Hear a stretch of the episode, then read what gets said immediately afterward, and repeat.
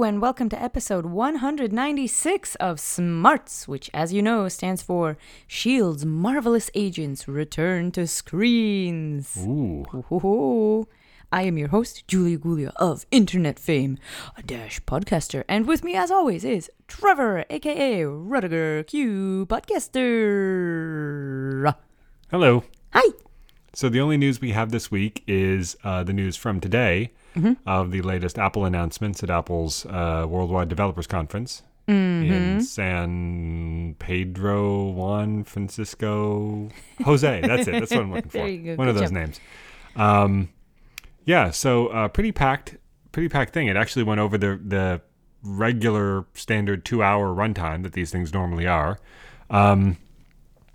So some minor, I guess, updates to tvOS. The home screen got a refresh. Shows you like live previews in the background. So that's what everybody was asking for, was autoplay videos on their home screen, I suppose. But I imagine it will play without sound, I would hope. I hope. Yeah, some refreshed things here, some new underwater screensavers. Yeah, cool. Fast user switching for the entire operating system, kind of like on the Mac. I am dancing for that one. So that'll be handy. WatchOS got some new watch faces and some new health tracking features. As did the health app. Right, and those are also on the phone. iOS on the phone, new system-wide dark mode, so obviously the iPad gets that also. Some revamps to photos to make it easier for the system to highlight photos that it thinks you might be interested in, sort of weed out some of the cruft, like duplicates and like screenshots of your, phone tax face paperwork or whatever, accident. Things that you don't necessarily want to see when you're going back through your old photos. So like, oh, what was happening a year ago? It's like, oh, here's some photo I took of where I parked. Like, that's not what you want to see, so it'll intelligently weed those out theoretically. New features and a bunch of other apps, pretty much a completely from the ground up revamp of the Reminders app. The iPad. So the iPad sort of, I don't know if you want to call it a fork or what you want to call it. I think it's more of a marketing thing. Like they've iOS for the iPad is now have its own name. It's called iPad OS, which is what people were pushing for a while because they felt like having to move in lockstep with the iPhone, which is by far the more popular platform, was holding it back. Like if the designers and engineers at Apple were completely turned loose on the iPad to make it its own thing and play to its own strengths, that it would be a far more powerful platform. And I'm not sure that's necessarily what's happened here, because most of pretty much all the iPad features that make sense, that would work at all on the phone, are on the phone too. It's just features like being able to have widgets on your home screen now, and things that you can drag things around. It's faster to do like cut, copy, and paste. New multitasking features where it's easier to sort of switch between apps that you have in a multitasking view and have multiple windows of the same app. So you could have multiple notes windows open side by side and pair those different instances of notes with other apps and multitasking. Yeah. So you could have notes paired with Safari and notes paired with GarageBand or whatever. I'm going to have to play around with that, because if it does work, then I can already see some scenarios where it would make my personal workflow a whole lot better, because I've definitely done side by side with like notes having to do with calendars, and I wanted to schedule things and then jot down extensive notes on what it is that I'm trying to do. And then with Safari, I was searching for research for a script I'm working on, and so I was taking a separate set of notes for that, and I can just see the utility of that going forward for me, for my own personal workflow. So that'll be exciting if it works, like if it doesn't seem confusing or... Well, it'll work. I think the it'll be much more of a desktop paradigm where you can have spaces on the Mac that have notes paired with one thing and notes paired with another thing, and those can be two separate spaces. There's certain collisions that can happen, like if you had Command Tab to switch to notes, which iteration of notes would it switch you to? Like there's certain things like that I'm sure they've thought through, but I can't, my sitting here right now, predict how that would work. The last one that you opened, I would assume, is what it would switch you to. Maybe. Or maybe the Command Tab switcher shows you pairs instead of just individual apps, so that you know if you're switching to the pair that's notes in Safari and notes or whatever. I'd have to wait and see how. In my ideal scenario, I'd be able to see everything and then quickly select like at a scan. Well, that's when you bring up the full multitasking switcher and you can see all the pairs right there. But I'm saying if you hit Command Tab to just bring up the icons. I'm not sure if you ever use Command Tab with the keyboard to switch between apps. No, I don't. I use it very rarely. Also, people that grew up using the Mac. The power user features on the Mac are used to Command Tab, so that's what they brought to the iPad. But no, I normally just swipe up from the bottom or swipe along the home indicator. Same thing. Same for me. There's some cool new features in Swift and AR at the end. Those don't mean as much to me, but the developers seem keen on it. And then the big hardware announcement that pretty much everybody predicted, because they said, going on a couple of years now, that this would be a big product in 2019 is the new Mac Pro. So this is their new... There's the iMac Pro, which is their current... highest end machine, but then there's the Mac Pro, which sits even way above that, and this is kind of a return to the classic Mac Pro, which was very customizable and configurable and easily expandable. Like the doors slid right off of it, and you could swap stuff out, as opposed to the sealed cylinder Mac Pro from 5 or 6 years ago now, that was ultimately kind of a failure. They're returning more to that paradigm where it's very, very customizable when you order it, but also very easy to just swap things out. And they make it easy for you to do that. You don't need to take it to like the Apple store and have them do it for you. It's very easy to swap things out. And it's so configurable and so powerful. Like you can max it out. I didn't even know. So it starts at $6,000, which is not cheap, but the iMac Pro starts at $5,000. So it's, one rung above that. And it's not intended for average consumers. It's intended for like high end, video editors and, computational workloads and things like that. I don't even know if you would spec the whole thing. I don't think they actually intend anybody to max out all the specs on there when they build it to order. But I imagine if you did, it would probably be upwards of $20,000. It would have to be, I would think. Because you can get this thing with 1.5 terabytes of RAM. Not storage space, RAM. That's crazy. Which is crazy. Like you think, you buy a computer, it comes with like 32 gigs of RAM. Maybe you customize it up to 64. 1.5 terabytes of RAM you can get this thing customized up to. It's crazy. And they unveiled their new display, which is way more expensive than the old display, but is way better. I'm not sure this is necessarily intended to be, again, like the display. Because right now it's like it used to be that you would buy like a Mac Mini or something. And you would buy one of the Apple standalone displays to plug in your Mac Mini to. Or maybe if you had a laptop, but you wanted to operate it, you wanted to output to an external display, you'd buy one of the Apple displays. And they cost like $1,000 or $1,500 or whatever. Expensive, but in line with what you would get. But these displays are basically as expensive as the computer itself. And that's because these are massive 32-inch 6K displays with unreal color reproduction and contrast. And like these are the best displays that they could make if price were no object. You know? So these are basically intended to be for the proest of the pros. You know? This is like reference for people that need reference quality. Like they need to know that they are getting the best color reproduction, the best contrast, because they are like editing major motion pictures on this, or they're doing photo manipulation that's going to appear on the cover of Time magazine or something, and they need to know exactly how it's going to look, or they need to be able to view 8K video in as close to its natural resolution as possible, and so even a 4 or a 5K display wouldn't suffice, So this is not intended for even everybody that would want to buy the Mac Pro, and it's certainly not intended to for your hobbyist to buy one of these new displays and hook it up to their Mac Mini or use it to output from their iPad to watch TV on it or whatever. These displays are, I don't even remember how much, but they're probably $5,000 or $6,000 by themselves. Jeez. The stand for these displays costs $1,000. The stand is a custom part that they don't assume you're going to order, because you might want to mount it, or you might just want to run a bunch of these Mac Pros headless in a server rack somewhere, and they have an option for that too. They have a custom case that you can get for your Mac Pro if you're intending to rack mount it. Cool. So on ATP, they like to refer to this sort of thing as the what is it? It's not the concept car, but it's a fact in like the luxury automotive world that you want to have like a high end car. I'm trying to remember the phrase for it now, but you have like a high end car that's not even there necessarily. You make it, but your expectation isn't really that anybody's going to buy it. It's just there to like exemplify your brand. You know what I mean? Right. So that people can look at that and lust after it and be like, oh man, I really want a Ferrari or whatever, and I'm never going to buy that one, but at least I can buy a Ferrari. But it's, you know, and like so... Tesla has $200,000 custom-ordered machines, and then there are very few people that actually buy those, but now it's made available like a $37,000 model. Yeah. I mean, it's. I don't mean to say that Apple is making this and I don't think anybody's going to buy it. I'm sure they're going to sell a lot of these for what it is to industry professionals. Yes, to industry professionals of certain kinds. And this is a product that kind of needed to exist, because right now, if you wanted a highly customizable professional Mac, you couldn't really get one. Like, you could build to order certain configurations of the iMac Pro, but once you get it, it's sealed up. And maybe if you take it to the Apple Store, they'll swap out your RAM sticks or something, but they're not going to put like a completely new processor in there and add like extra hard drive bays or whatever you want. Like, it's just not built to do that. Right.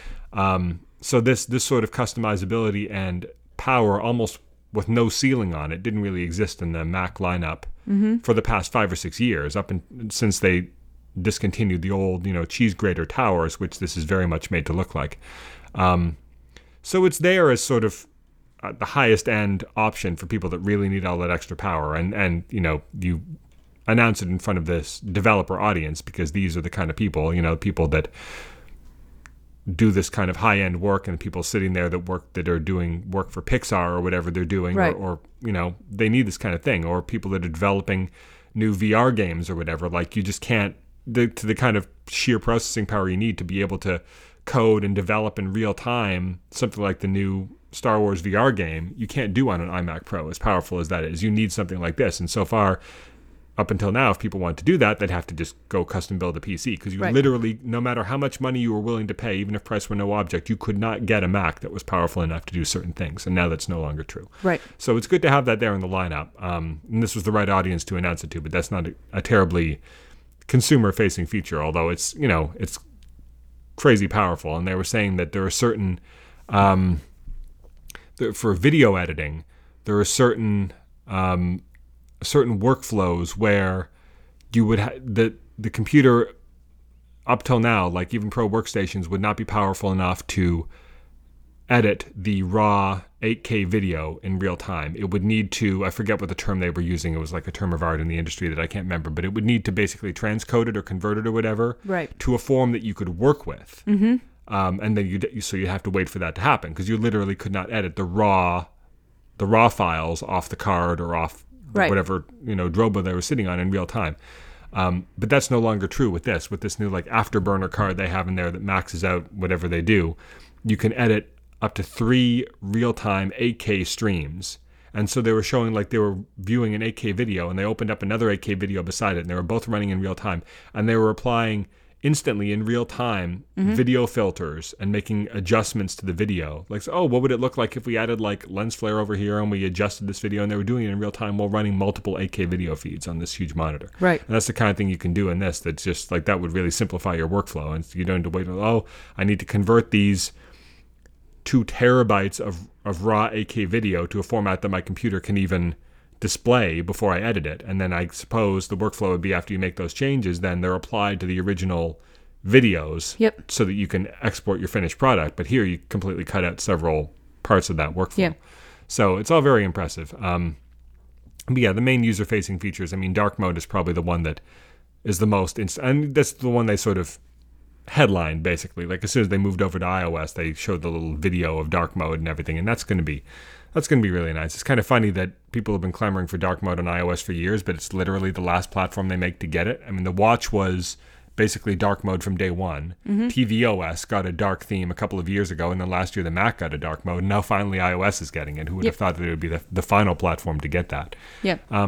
And a lot of the multitasking features. The other thing on iPads is now you can plug in they had the Files app. They've had the Files app for a year or two now, and they really improved its power here. And now you can, because the iPad Pros have a USB-C port instead of Lightning port, you can plug in a USB-C drive with photos or even just random files on it, and it'll show up in the Files app. Like, it's what a concept, right? Like, computers have had this for 30 years, but you can plug in a USB drive into your iPad Pro and just view the files in the Files app. I literally wanted to do this the other day with some raw footage that I took, some test footage on my new camera, and I really wanted to plug it in and just kind of see it on my iPad. In that case, though, you would have needed a special app to be able to play it as video files, right? All you would have seen are just the still images, just like you would if you opened it in Finder on the Mac. The iPad has a raw player.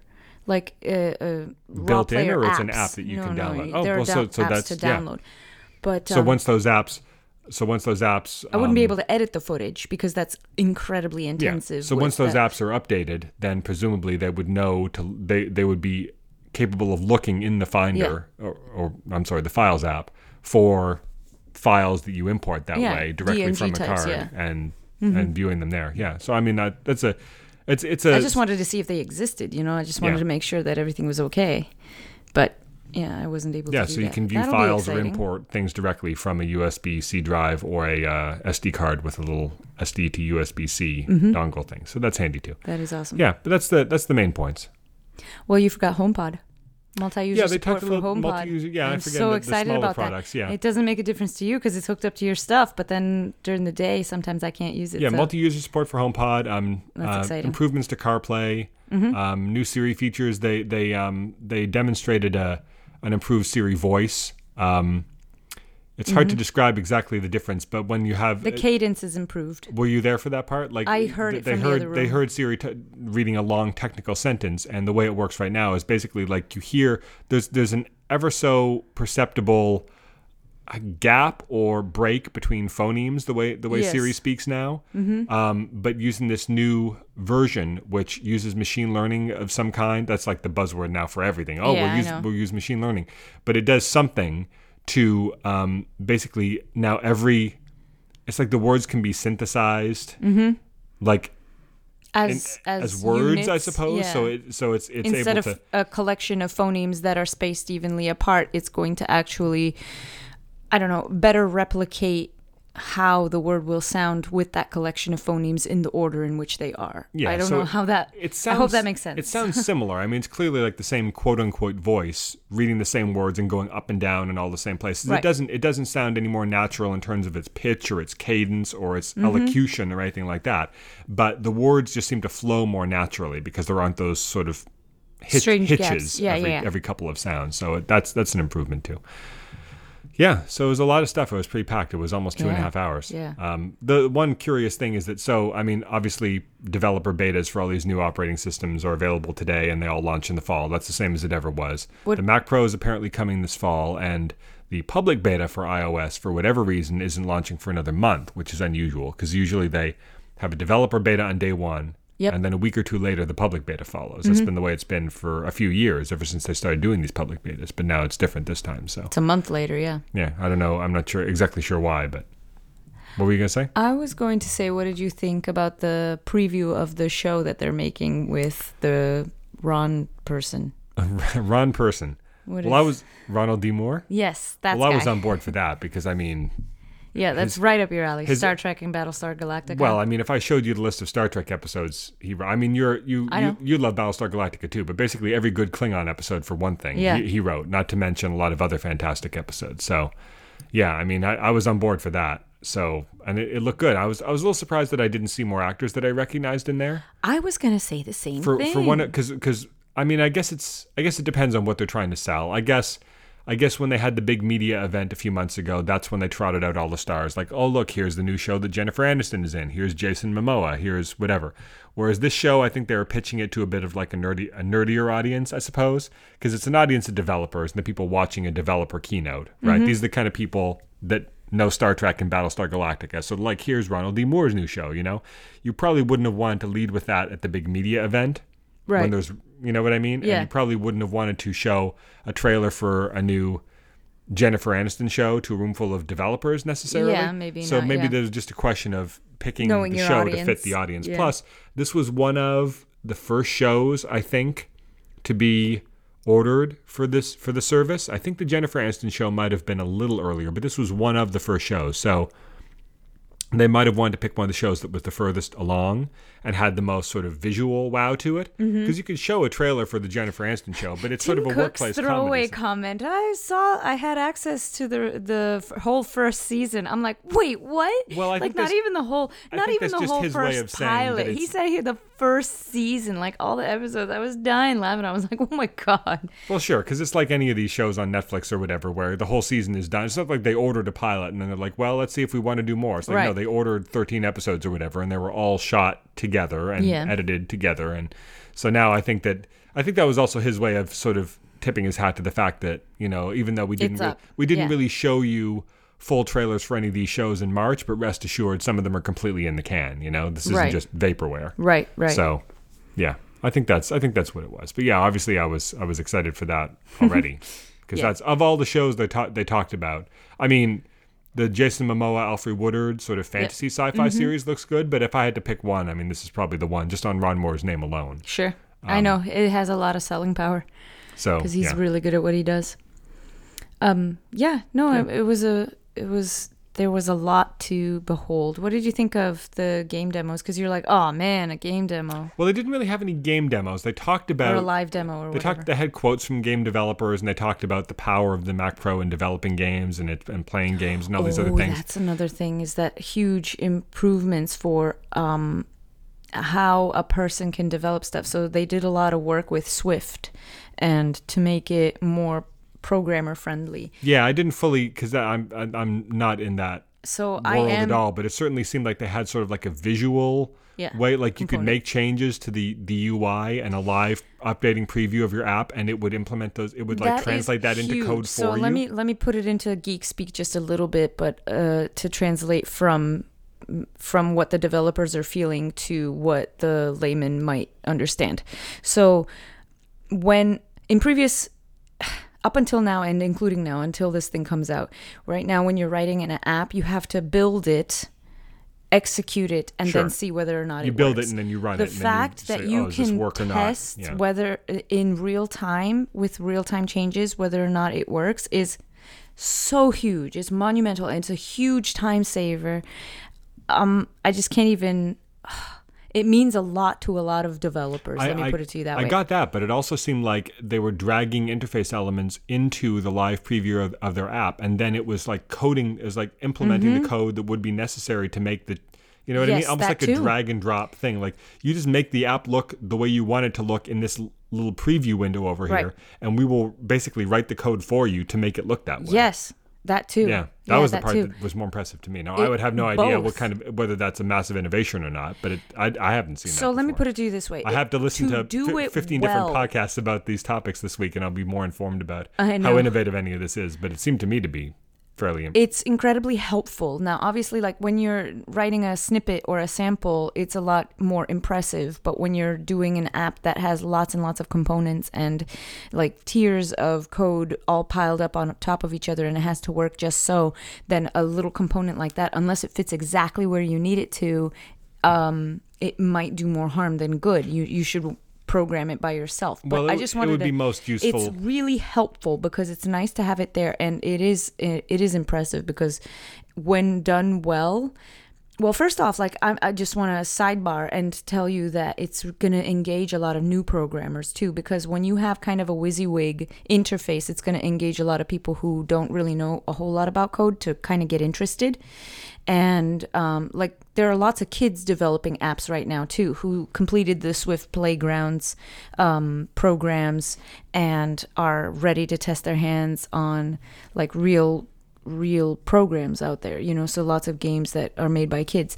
And that's a really cool gateway for them as well to ease their path into the development world. It's just so cool that they brought it here because is it perfect? No. Can it be? No. But it's really, really helpful. And it means a lot. It's monumental, actually. It's just exciting. I think it would probably be most useful if you're building an app out of standard interface elements. If you're doing a lot of custom stuff with custom art and custom layouts, but it's a fast way to get started too, and stuff like that. But if you're building like a stock app that basically, like you remember all the way the original iPhone apps used to look, where they were like a list view, with the blue at the top and the bottom, and there was a series of panels, and you tap one, it would slide to the left, and here'd be your new thing. You tap another thing there, and it would display the. Right, exactly. That's obviously evolved, and iOS looks very different now. But if you're building things that have standard interface elements, exactly, then yeah, like at least to get the skeleton of your app up and running, so you can see how's the user experience. Like, does it make sense to tap on this and take it here? Does it make sense when this appears at the top and this appears at the bottom? Is it reachable when you're holding it in your hand? Things like that would certainly be very useful just to get the basics in place, and then you could customize it from there, I would imagine. Exactly. Yeah. Yeah. And to have it all in real time, that's the mind-blowing part. Bah, it's very exciting. That's just so cool. It's going to save a lot of people a lot of time. And you saw how the room of developers erupted in applause when that was presented, because it really is a very meaningful improvement to not have to sit there, go like, okay, I hope this build works. You've got thousands of lines of code and you have to process it before you find a bug. Process, wait for it to build, and then test it on your various windows there. What do you call them? On the right there was the picture of what a phone would look like with the app loaded onto it. What did you call it? The preview? I don't know, the preview thing. Yeah. And then, you sit there and you wait. It's just to have it instantaneously give you the feedback whether or not your stuff works and what it looks like. It's so powerful. It's a powerful improvement. It's going to, yeah, I'm excited. I'm excited for it. Yeah. No, it was a great keynote. Mm-hmm. The pieces of it that I saw. Should we move on to our comics of the week? Yes, I'm ready. What was your comic of the week? So this week I picked, even though we had Doomsday Clock and we had Heroes in Crisis, and both were excellent, but above all that, the comic I most enjoyed was the Superman Leviathan special. It was really exciting. A collaboration. I think it 3 pieces between writer and artist. Like 3 teams worked on it in Bendis sequence. And Unique Paquette did the first 20 piece. Pages, and then like another 10 or 15 at the end, basically the framing sequence, everything that Clark Kent was in. Right. And then Greg Rucka and Mike Perkins, the creative team who were going to be doing the Lois Lane series, did the sort of 10-page sequence in the middle where she realizes something's up and calls Wonder Woman and Batman and talks to them. Yeah, that was great. And then Matt Fraction, and I forget the name of the artist he's working on, did the more comedic Jimmy Olsen sequence in Gorilla City, and then it all kind of dovetails at the end. So this was there to kick off. So following from the 5 or 6 part story arc in Action Comics to set up this whole thing with Leviathan taking down all the intelligence agencies in the DC universe, this kicks off the main event miniseries that Bendis is going to be writing, where things really come to a head. And it also serves as the launching point for the Lois Lane and Jimmy Olsen series, which are both going to run for 12 issues over the next year. So it sort of had to do a lot of things, but it was basically just this one. It worked as this sort of self-contained story where Clark Kent basically lets himself get kidnapped to find out what's going on with Leviathan, but ends up kind of getting in over his head, and Lois Lane and Jimmy Olsen both try to figure out where he is and come rescue him in the end. Yep.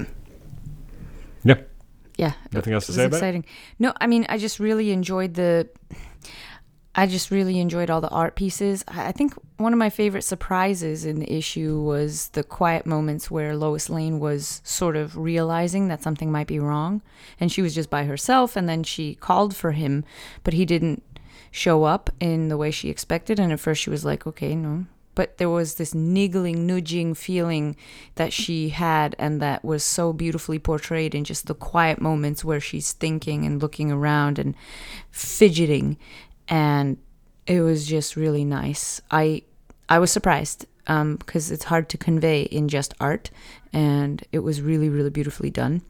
And of course, anything Tom King puts to paper is beautiful. I enjoyed it thoroughly the whole way through. I thought it flowed seamlessly from one place to another, and I could notice the changes in the art style, but the story was just so cohesively brought together that it was really exciting to read, and a heck of a kickoff at the end to say, hey, more coming. So I'm excited. Yeah, it's going to be great. Yeah, it was very good. What was your pick? So I picked Doomsday Clock number 10. Aha.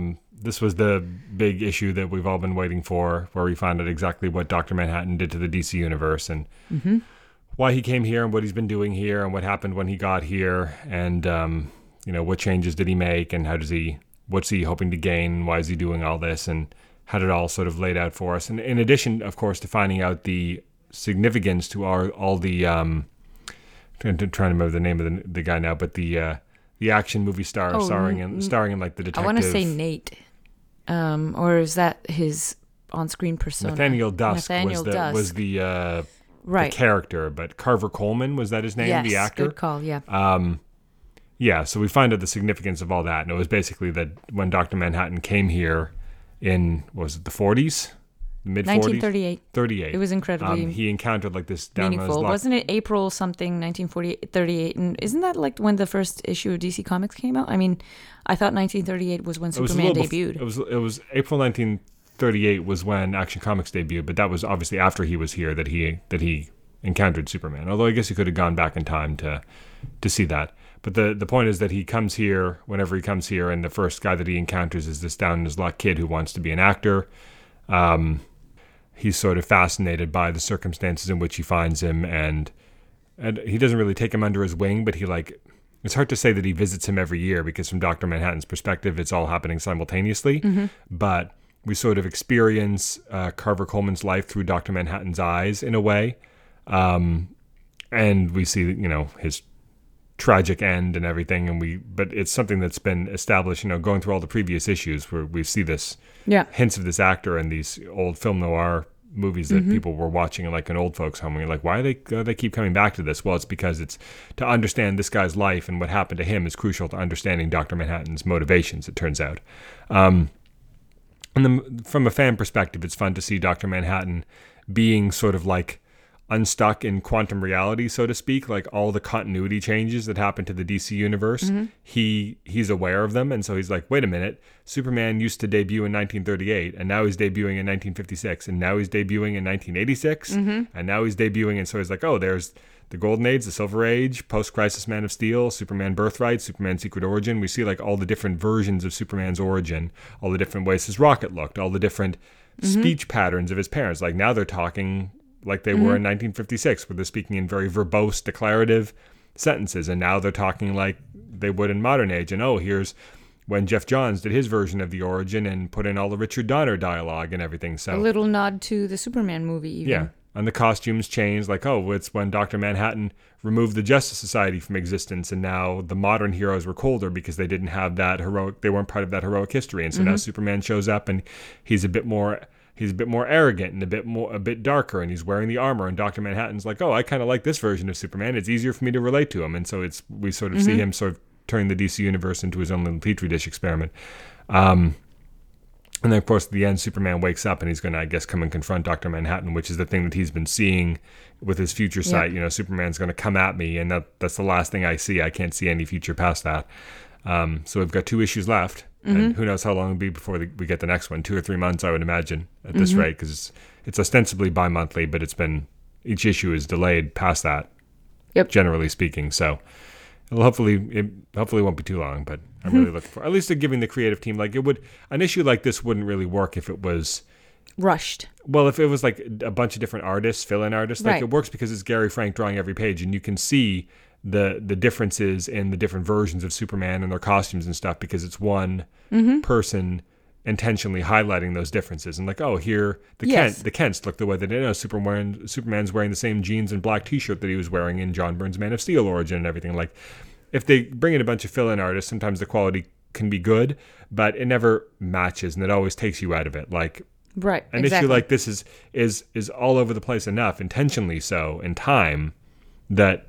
If every sequence was drawn by a different artist, I feel like it would be too much. Like it would be too disjointed. It would be too disconnected, I feel like. Right. So, yeah. So I really enjoyed it. Yeah, me too. So should we move on to our activity? Yes, I'm ready. So this week, because of Doomsday Clock, I thought we would rank the Superman origins. Now, I didn't include any of the ones from the comics. Okay. Because I don't think you've actually, ironically... Have you read a single version of his origin in the comics? Like, you obviously you haven't read Action Comics #1. You haven't read John Byrne's Man of Steel. You haven't read Birthright. You haven't read Secret Origin. No. And the closest you've come are having read certain modern stories in Rebirth where his history like was was retroactively changed, but even then they didn't completely retell the origin necessarily.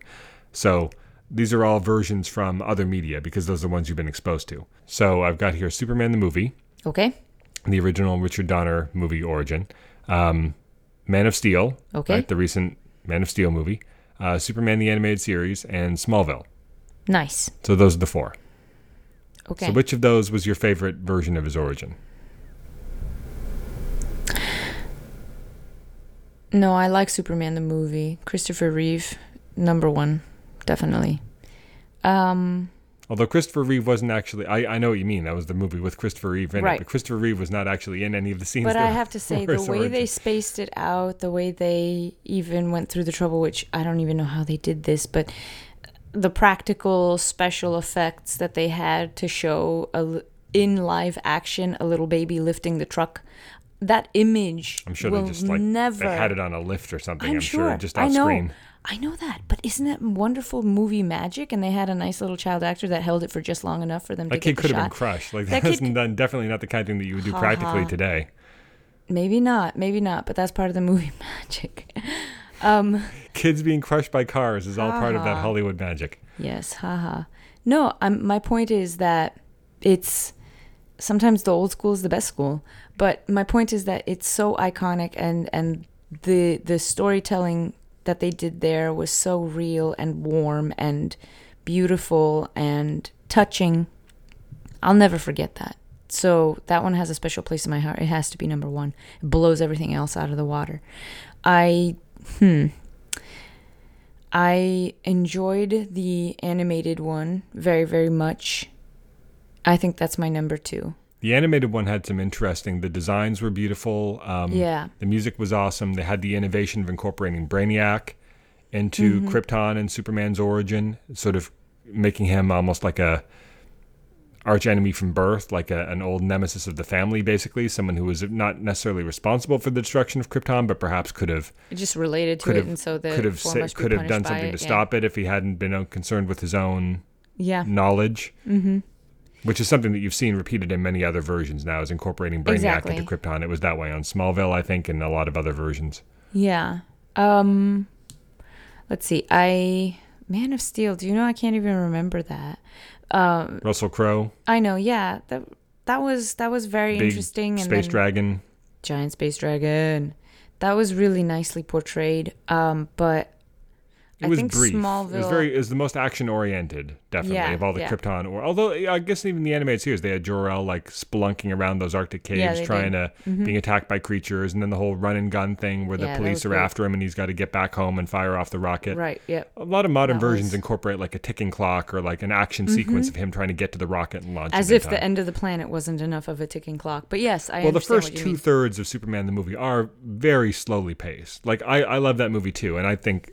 I would probably agree with you of it being number one, but the fact that it's over an hour before Superman actually shows up in that movie. Well, Christopher Reeve shows up in that movie, but yes, I know what you mean. Well, I mean, anybody called Superman wearing a Superman costume, exhibiting any superpowers, or played, fair. You know what I mean? I know how you want to define it. I know, fair.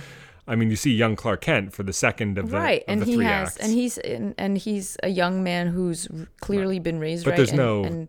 All I'm saying is... No, he's running across the football field and beating the bus, remember? And his father warns him that that's not the best way to use his power. The closest thing there is to an action sequence is him running faster than the locomotive or kicking a football really high. Which was cool. It's an hour into that movie before there's any action, before you even see the star of the movie. That's a decision I don't think you would make today, but... It was... No, maybe not, but that's kind of why it's wonderful. It's like an old school Hollywood, star-studded extravaganza, sweeping epic, Gone with the Wind style, where it's this is an... But it totally works. No, I know, but that's what I'm saying. It's it wasn't supposed to be an action movie or a superhero movie. There were no superhero movies. It was the first, right? Mm-hmm. Except with the exception of the Batman 66 movie, which is its own separate thing, you know? This was the first big-budget superhero movie, and it set the template for that. As we'll make it a 2.5-hour version of the origin, where usually you don't even see...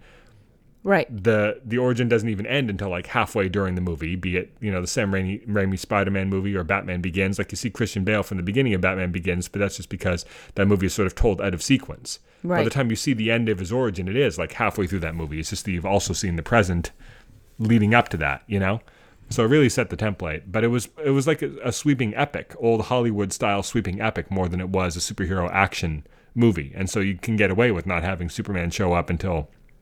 Or Lex Luthor or Lois Lane show up until an hour into the movie, And it was so impactful that it's that version of Krypton And the look of Krypton, the sound of Krypton, their technology with the crystals, it's that, you know, that's the version of Krypton that everybody kind of responds to now. And it's because of that movie. Yeah. Yeah. So that's why it's my favorite. And then, so as I said, number 2 is going to be the animated version. And I'm thinking about which one I liked better, Smallville or Man of Steel. And I think... That's a real apples to oranges comparison. I know. Because Smallville, depending on how you want to define origin, Smallville was like an origin that lasted for 10 years. 10 years, that's what I'm saying. But if you want to just talk about the Krypton stuff and the landing on Earth and like the discovering his powers on the farm stuff, it would, even that is hard to nail down because... all of those. That first season is him trying to cope with it. He doesn't even hear the word Krypton. He doesn't even learn that he's from Krypton until season 2. Yeah. In the episode that Christopher Reeve guest starred. So you don't see Krypton. You don't see flashbacks. You don't see an actor playing his father until several years into the show. So you'd almost have to pick and choose scenes from throughout the entire 10 years to piece together what we would think of as the traditional linear Superman origin. So you can't really just look at the pilot of Smallville and say, why'd you put this on there then? because it's a version of Superman's origin. It's just like one that took 10 years to tell and was a very different thing. Like, I have to say, I really did appreciate it, though. I mean, I think that Smallville did a great job. So I'm going to rank it above Man of Steel, even though Man of Steel was incredibly action-packed and pretty creative and impactful. Because I do remember, like, it's hard to tell a story that you've heard before in a way that's interesting, and yet they managed it in Man of Steel. Just the visuals, I mean? the visuals of their version stunning. Of Krypton, and again, their version of technology was really interesting. Nervous for like the this almost organic metal that moves around. That the way that they're like holograms aren't really like holograms, but like these beads that like, you know what I mean? They like those metal filings that coalesce into something that you want to see. You know, it's all very interesting, and the idea that the Phantom Zone. It was like this wormhole in space that they would like, you know what I mean? It's not just the little square of glass that flies around and comes and gets you when you're surrounded by the rings, you know? I know. I don't think there's been like a bad, there's probably been bad versions of the origin in the comics, but I don't think none of these are bad. It's just, they all focus on very different things. Like Man of Steel was like 15 minutes at the beginning, then boom, we smash cut to Henry Cavill, you know, saving people in the present, you know? Mm-hmm. Superman the movie took like an hour to get through. You know, the first act on Krypton was probably 20 or 25 minutes, and then another 20 minutes or so in Smallville, and then we finally get to Metropolis, you know. Superman the Animated Series was one episode and a bit out of a three-part pilot. So the first 25 minutes was all Krypton, and then second episode was like 10 minutes of Smallville stuff, and then cuts to the present. And then Smallville, the show... fills in the time when in most of these other origins you see him discover his powers on the farm and then you smash cut to Metropolis 10 years later. Smallville fills in those 10 years. So it's kind of it's a different period of the history than we've ever seen before. And I, you know, I'll always have a soft spot for Smallville because it did a lot of things first in live action that we'd never seen before. Yeah. It had some great versions of a lot of characters. Iconic moments that I'll never forget, like the episode, the first episode that Christopher Reeve was in. Yeah. Like that was one of the most powerful hours of TV I'd ever seen, like, because they didn't just have Christopher Reeve in there. That was the first time that they used the John Williams music. So Clark walks in to see to see Virgil Swan, who was the character Christopher Reeve was playing. You hear the strains of John Williams' Krypton theme in the background as he's learning about where he's from. It's the first time you ever hear, like, he learns his name is Kal-El. He hears the message from his parents, and you've been watching the show for almost 2 years up to that point. Yeah. So you're invested in this version of the character as like his own person, this kid who's for a year and a half he's been struggling to figure out, why am I the way I am? Where do I come from? And here Christopher Reeve walks in. The second you see him on screen, if you're of our generation, it has such an impact already. And you hear that music and you hear Christopher Reeve say the word Kal-El to him and tell him who he is. Yeah. Like that was just an incredible moment. I'm choking up just remembering it.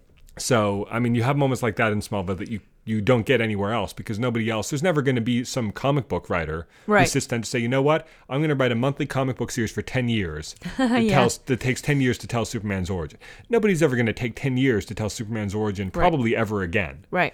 Yeah. So, and there's stuff they could have done better, but when you look at where they started and where they ended up, like it was stops and starts along the way, and there were a few sort of dead years in there where it seemed like the show didn't know quite what to do, but on total, I think that they... If you were to say how well would it work if you take 10 years to tell Superman's origin, I think that you would imagine it would be an unmitigated disaster because that's a story where you know how it begins and you know how it ends, but you're kind of like, well, is there much interesting in the middle there? Like other people have told interesting versions, like Superman Birthright, which was Mark Waid's version of the origin, did some interesting stuff with like, well, yeah, there were 10 years or so there. after he left Smallville, where he basically traveled the world Bruce Wayne style and, right. and learned how to use his powers and learned what he wanted to do with them. Like when he leaves Smallville, he doesn't really know who he is, you know?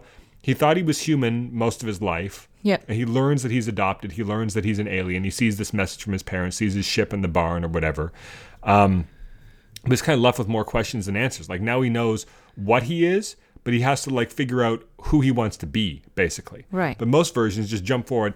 Somewhere in there, he discovered he wanted to wear tights, fly around and save people in Metropolis and be a reporter and fake being a guy with glasses and being mild-mannered, right?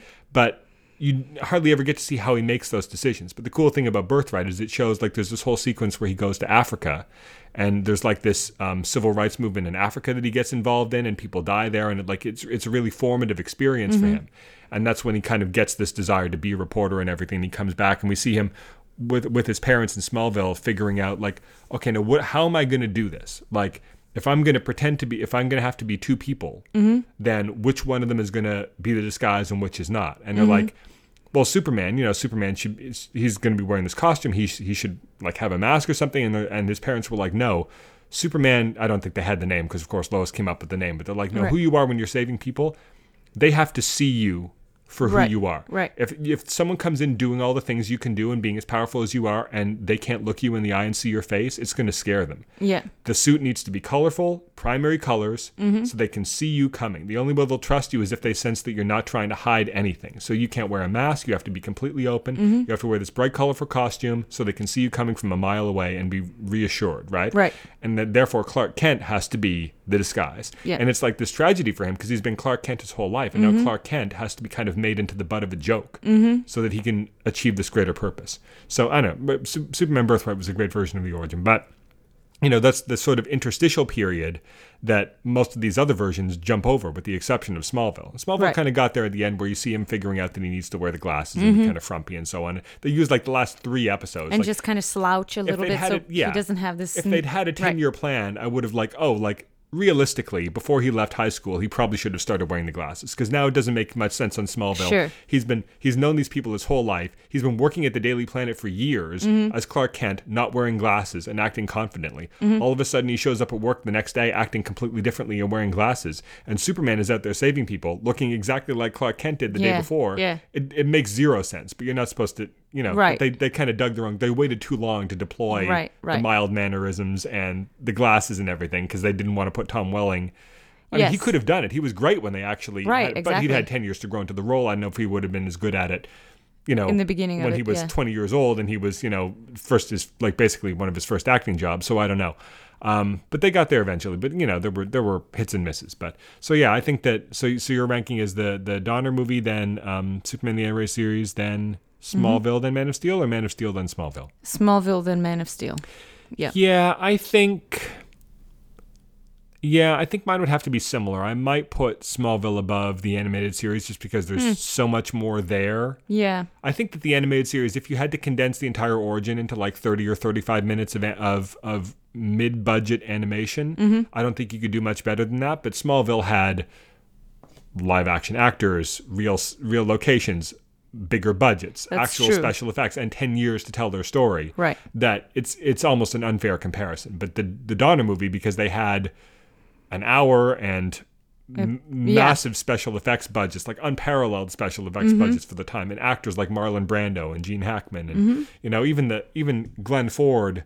Yeah. On you know, like Jonathan, when you think of that scene where he's racing Clark up to the farmhouse and then realizes he's having a heart attack and falls like that. Yeah. That's like an incredible moment. Yeah, exactly. Of film. And then he gets to the house, and Martha stands up and sees him and screams his name, and Clark is playing with a dog and doesn't realize what happened first, and then he turns around and sees his father lying there, and you see the camera pulls out to this really wide shot, which I always thought was a great thing because it almost feels like the camera doesn't want to intrude. Like, this is too personal, what's happening right now. You see them rush up to him, and we can only barely hear what they're saying and how they're acting around him, and then it cuts to the funeral. Like, I mean, just obviously Richard Donner directed the hell out of that movie, obviously. And all the actors did a great job. So yeah, I mean, that's one of the formative movies of my life, and obviously a very important character to me. So it would be hard to rank anything above that. But Smallville, just by dint of its a breadth of enormity of material, and the number of things they did right. I think I might actually have to put above Superman the Animated Series. And Man of Steel I also really like, but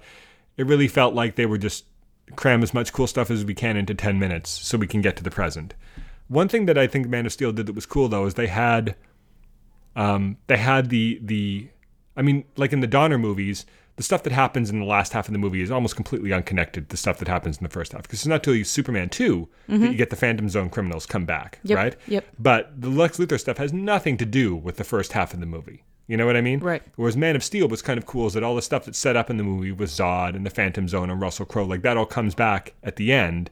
It seems more cohesive as a story. Like the fallout of the origin comes back to haunt Superman 30 years later, and he has to deal with the repercussions, and Russell Crowe is there as like the hologram, which I guess they also did with Marlon Brando a little bit in the movie, but there was almost like a computer, like a textbook that you could see that was talking to him in the Fortress of Solitude, whereas Russell Crowe was like, even though he was a hologram, he had the cool sequence where he was helping Lois Lane escape from the Kryptonian ship, but he could like be everywhere, so he would tell her to go that way, and she'd run around the corner, and he'd be there already pointing the way she had to go, you know? Yep. So they did some cool stuff with it there. But yeah, so I think that's a great version of the origin. I mean, the problems that people have with Man of Steel aren't really the Krypton stuff. It's more like the stuff at the end of the movie, the characterization of Superman and some of the later parts of the movie. So yeah, but I think as the origin goes, it was a really cool, like if you had to really action it up, you know, turn it into like a blockbuster spectacle, then I think it did a great job. And I don't know, nobody's ever... People probably have, but of all the things you can say about the Zack Snyder movies, they always look incredible. Like however much money they spend on them and however many people that worked in the design and the production and the cinematography, like you can see all that on screen. Like it is a sight to behold, those Krypton sequences, you know?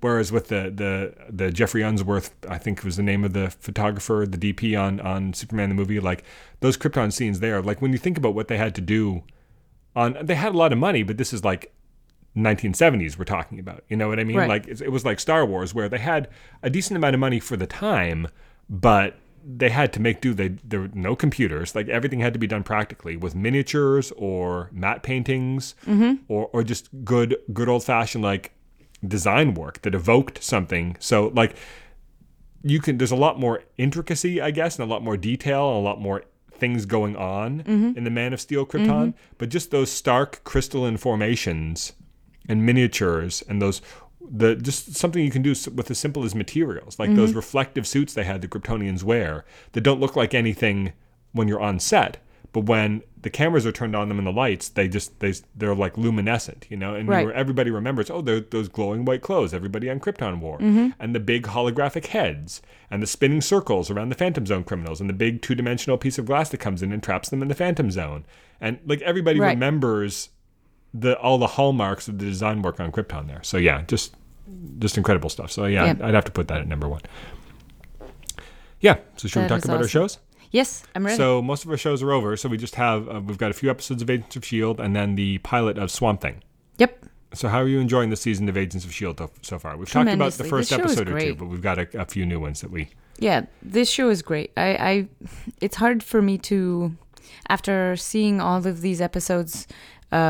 spaced out, even though it's been a few weeks, it's hard for me to remember what happened in which episode because they jump from one set of characters. Technically, we've got 3 we haven't talked about. The first one is the one where I call him Coulson, call him Sarge, whatever you want to call him. He's not Coulson. He's Sarge. They pull like that. Well, I think we're being led to believe that he was. He's like Coulson at one point. He's like the name sounds familiar to him. Yeah. So I guess, you know, it's as good a name as any, but Sarge is what they call him, is where they go into that jewelry store and pull that heist, and there's like the portals in the wall, and May jumps through them. So that was 2 episodes ago. That was a very cool episode, yeah. And that's interspersed with Daisy and Simmons and them trying to find Fitz in space. Right. And then the episode after that was the one that took place entirely in space. Yes. On like the casino planet. Yes. Where they're trying to find him. Hilarious. And then the most recent episode was the one that took place entirely on Earth with a Deke's new... startup. Yes. Where they have to save him from Sarge when Sarge and his crew come to get him. So those are the 3. And so now Sarge is seemingly hunting down other aliens. And right. It seems to be kind of similar to, whether it's a coincidence or not, but it seems to be similar to the people that are hunting down Fitz in space because he's an aberration, right? Like the guy they had handcuffed in the Zephyr there that then got loose. Chronicon. Is it another Chromicon? Chromicon. Chromachameleon. Chromachameleon. Yes, funny. But that's presumably not what Sarge and these people are, but and they seem to have a different end goal, but they both seem to involve seemingly disposing of people that don't belong there. Although the guy we saw in this episode... I didn't make that connection until just now. Although the guy we saw in this episode... I guess he didn't belong there because he was an alien or something. Yes, exactly. But they didn't seem like... They said he came from a different world. Right. So they know about parallel worlds, and clearly this entire team is from a different one themselves. They didn't just dispatch that guy because he didn't belong there, though. They implanted that thing inside him to turn him into like a living weapon, like a living zombie weapon almost. Whereas I got the sense of the guys... Do you remember? Like they implanted that bat thing in him that was going to turn him into that was going to basically make him... They didn't implant that bat in him. The bat was the alien. You didn't get that? Or at least that's how I interpreted it. I thought that... No, they stabbed the bat inside the guy. That's what made him anomalous, is that he was taken over and he was... They said he was a 51-year-old, whatever. He abandoned his family. When they found him in the station, he was already taken over by the alien. They stabbed him in the chest because that's where the alien was. Okay, I misunderstood that. I thought there was a line of dialogue that made it sound like when Sarge stabbed that guy, he was like implanting him with this alien parasite, that was their theory. As a means of getting that presumably into S.H.I.E.L.D. or putting that in there so that then they could blow him up later. Right, because Yo-Yo and... the professor dude were trying to figure out in the autopsy what they were. Benson. Benson. They were trying to figure out what was going on when Keller. They were doing the autopsy, and then the bat came to life, and they were saying, whatever. Your version makes a lot more sense. I either misunderstood or I was still basing my thought process off an old theory they had that was later debunked, superseded. Yeah, that makes a lot more sense. So I don't know why it went all crystalline and whatever else, but the bat was injured and it started to tear apart Yo-Yo's. Well, that's kind of what it was doing to... That's why I thought it was something they'd implanted in him, because when they got to the corpse of the guy that Sarge stabbed, he had that crystalline stuff like poking out of him. Yes. And then when it got into Keller, it was going like full bore, like it was really bursting out of him. That's probably because it had already been stabbed. So that's what that thing does to people, I guess. But... I don't know. But I mean, Yo-Yo had to stab him to prevent him from completely destroying the whole base and killing everybody with that crystalline formation. Right. But yeah, I'm not quite sure why the original guy that was killed had the crystals coming out of him. I thought that was, I don't know. I would need to rewatch that because I think maybe I missed something there. I don't know the function of the knife, but they were targeting the aliens, and that's why they all... But then did they miss? Because that alien didn't die. It got out and went to Keller. No, they only did that because they took the body into autopsy and they removed the knife, and the bat had a chance to sort of revive itself. Is that how it works? Yeah. You can kill something, but as soon as you take the weapon out, it comes back to life? No. It's like a vampire. You have to leave the stake in the vampire or it'll come back to life. Right, and say you're fired and then go back down. Like in the Simpsons episode. Oh, that's funny. Super fun happy slide.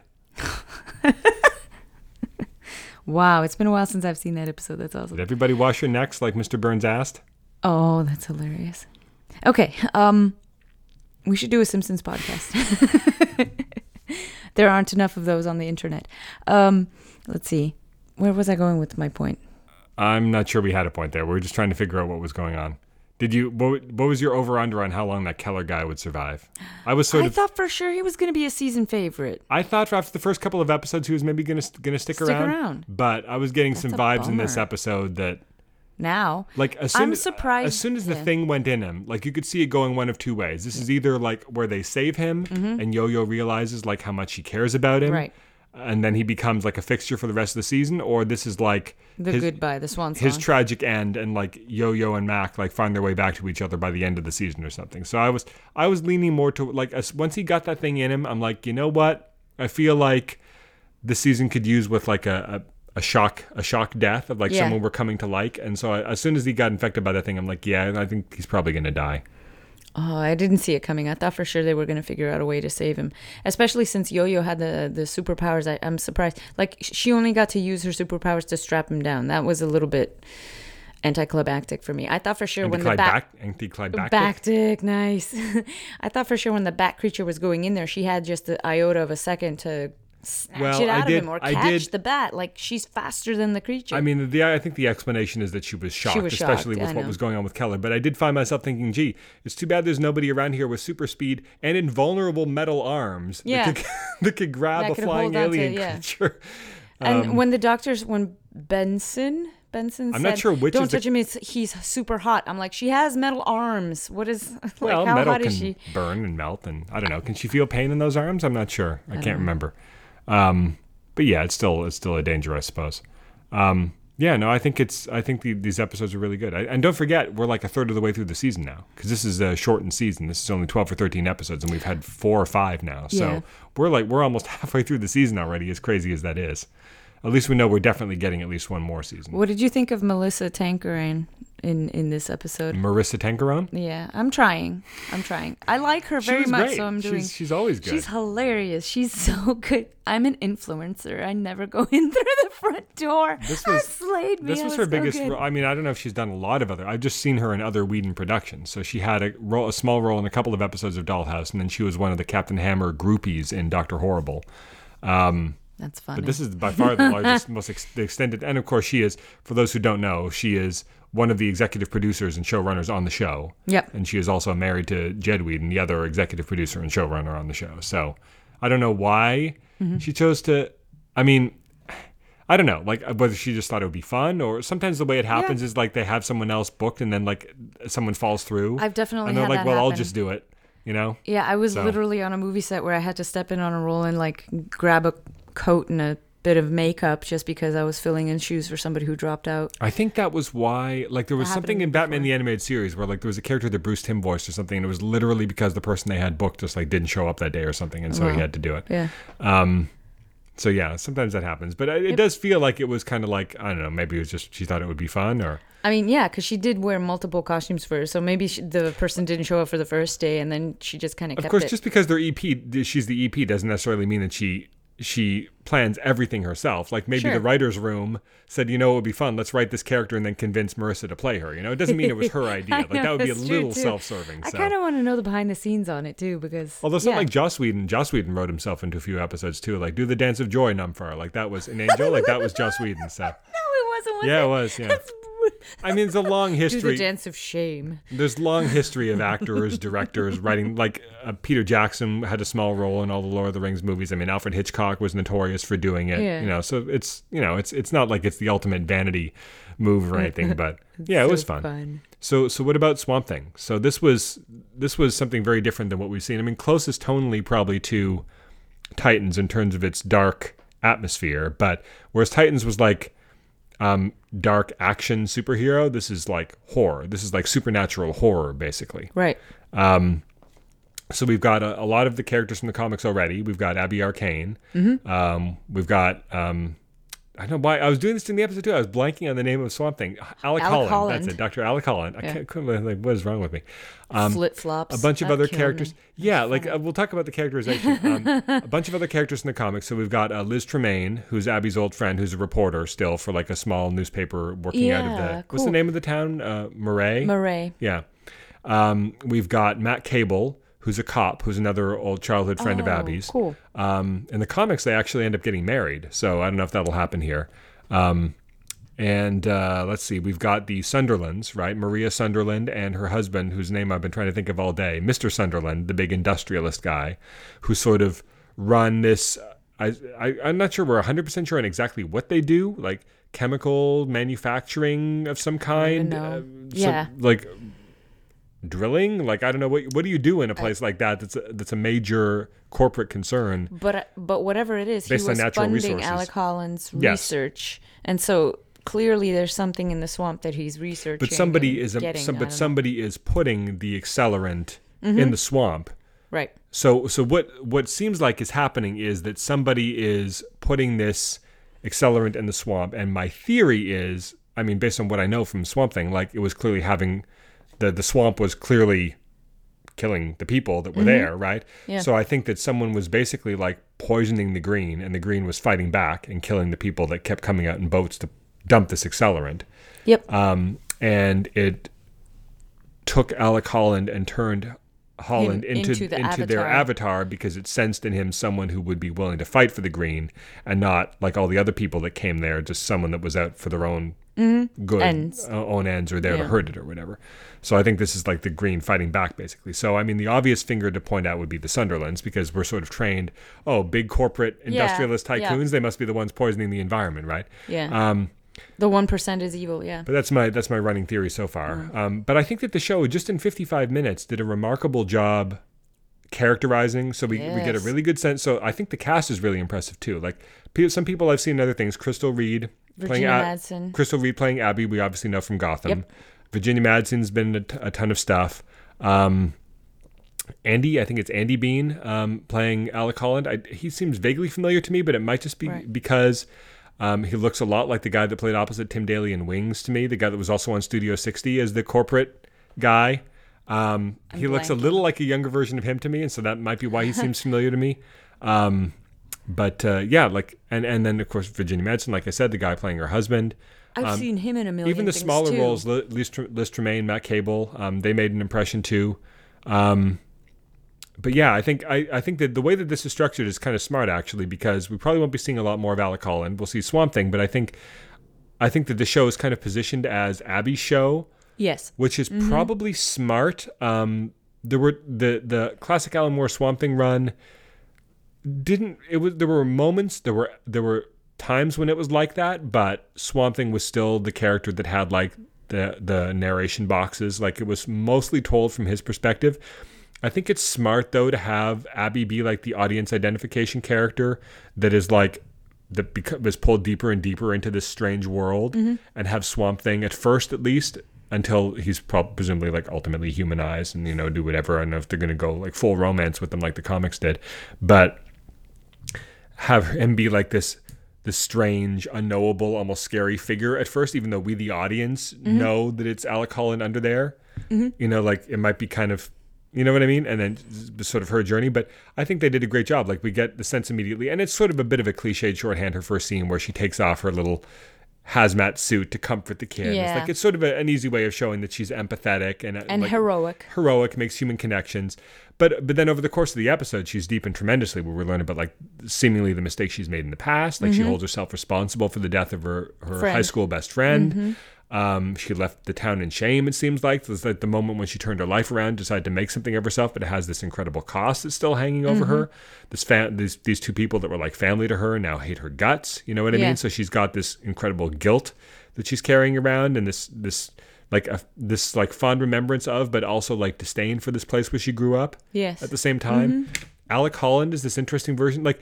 Alec Holland is kind of like the classic version of Barry Allen, where he never really had much of a personality. He was just like a good guy, a smart scientist, good guy. Right. Just like here he's got clean cut, white lab coat. Yeah.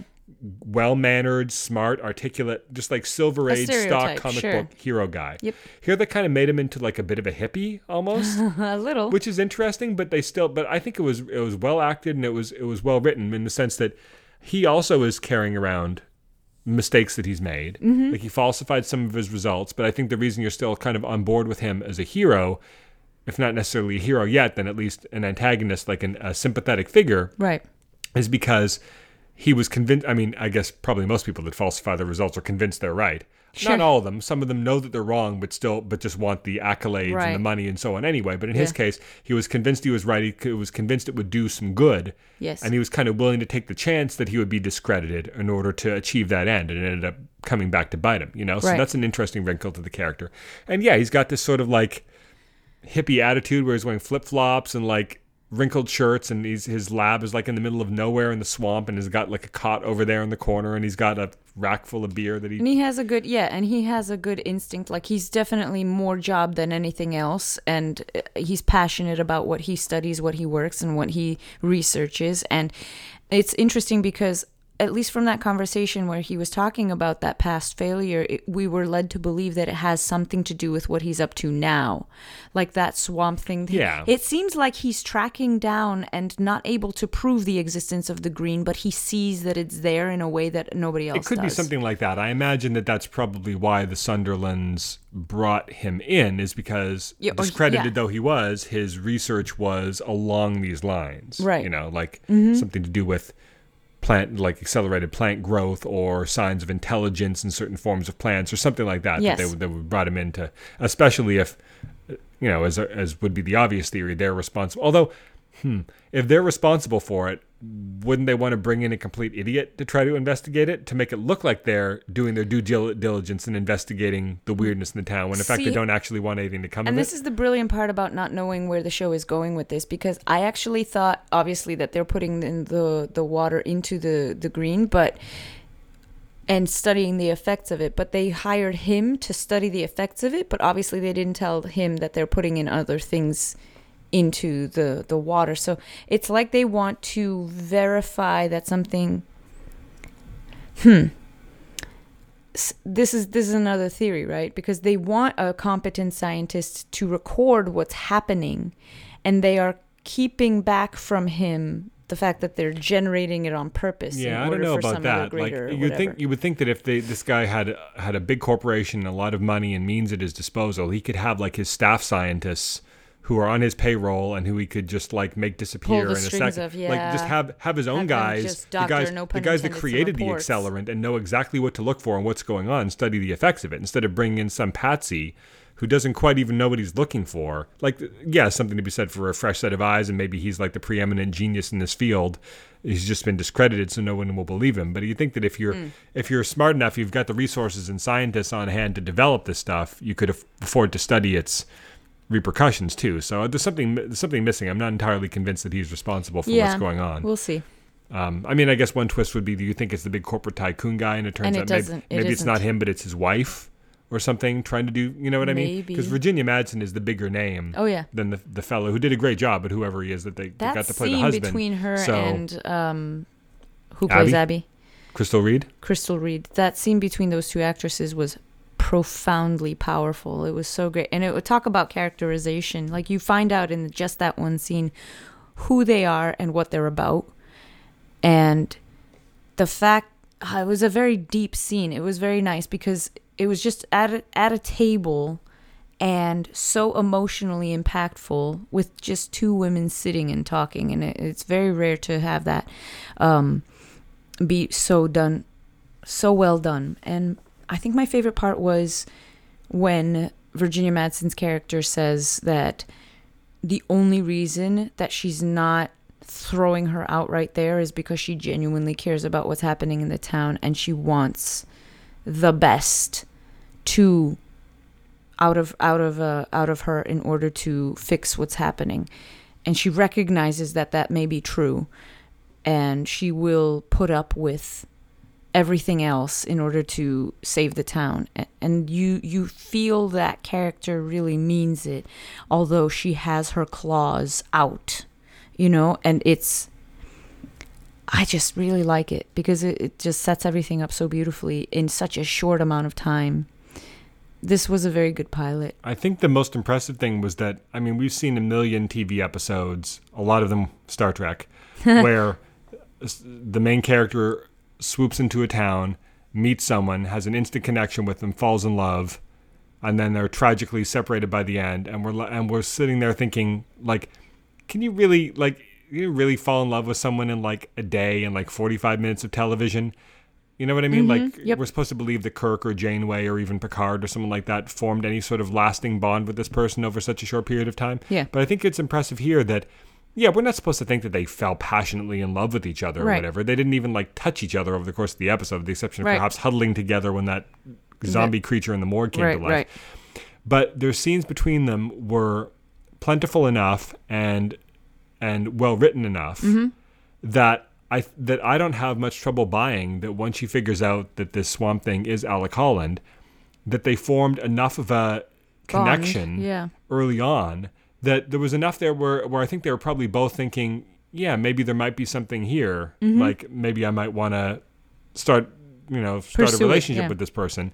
And it was to be cut off so tragically so early on. Like, I don't find it hard to believe that she would want to, even at the risk of personal harm, mm-hmm. find out what this creature is and whether there's any of Holland left in there and whether mm-hmm. it can be reached and all this stuff. Like, that's the kind of thing that can come off as really contrived. Like, you knew this guy for 5 minutes and now you're willing to risk your life and put up with this gross looking plant creature to try to get some semblance of that connection back again. Like, that could come off as really hard to believe. Right. But I feel like the actor sold it and the writer sold it and everything. And I'm like, yeah, I feel like they actually established, like, I don't want to use the term soulmates, but there was enough of a like connection, deep instant connection there that I can buy that they would, and that like we'll see what version of Swamp Thing they go with, but in various versions, like there's more or less of Alec Holland in there, at least to start.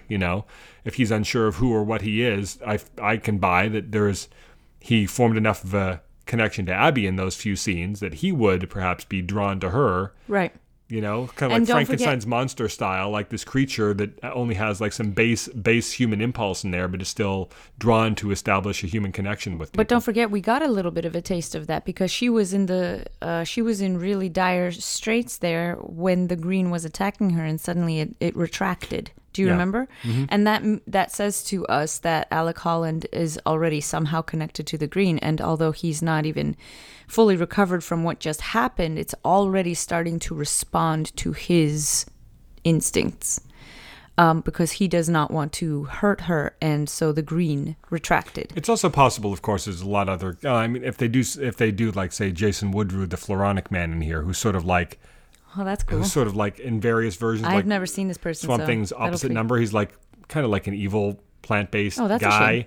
Then it's possible that like it was Woodrue responsible for killing those people at the beginning. Like maybe the twist could be that like Sunderland is actually trying to protect the green from Woodrue, and it's Woodrue that's killing Sunderland's agents. Like the accelerant is actually there to like beef up the green so it can fight off Woodrue's attack or something. And that, like, I don't know, there could be a lot of different things they do, but we shouldn't assume necessarily that it was the green that killed those people at the beginning and the green that was going to kill Abby, but then thought better of it at the end. Right. It's possible that there could be some other intelligence at work here because, I don't know, is it just going to be Swamp Thing versus a corporation that may or may not turn out to be evil for all 10 episodes? I think he's probably going to have other villains, not necessarily, like, I mean, that almost sounds reductive in a show like this, but there's going to have to be like other obstacles that he overcomes along the way. Sure. So I could see them doing like a stripped down version of Woodrue, who's maybe just like a scientist, not like this walking tree on the show.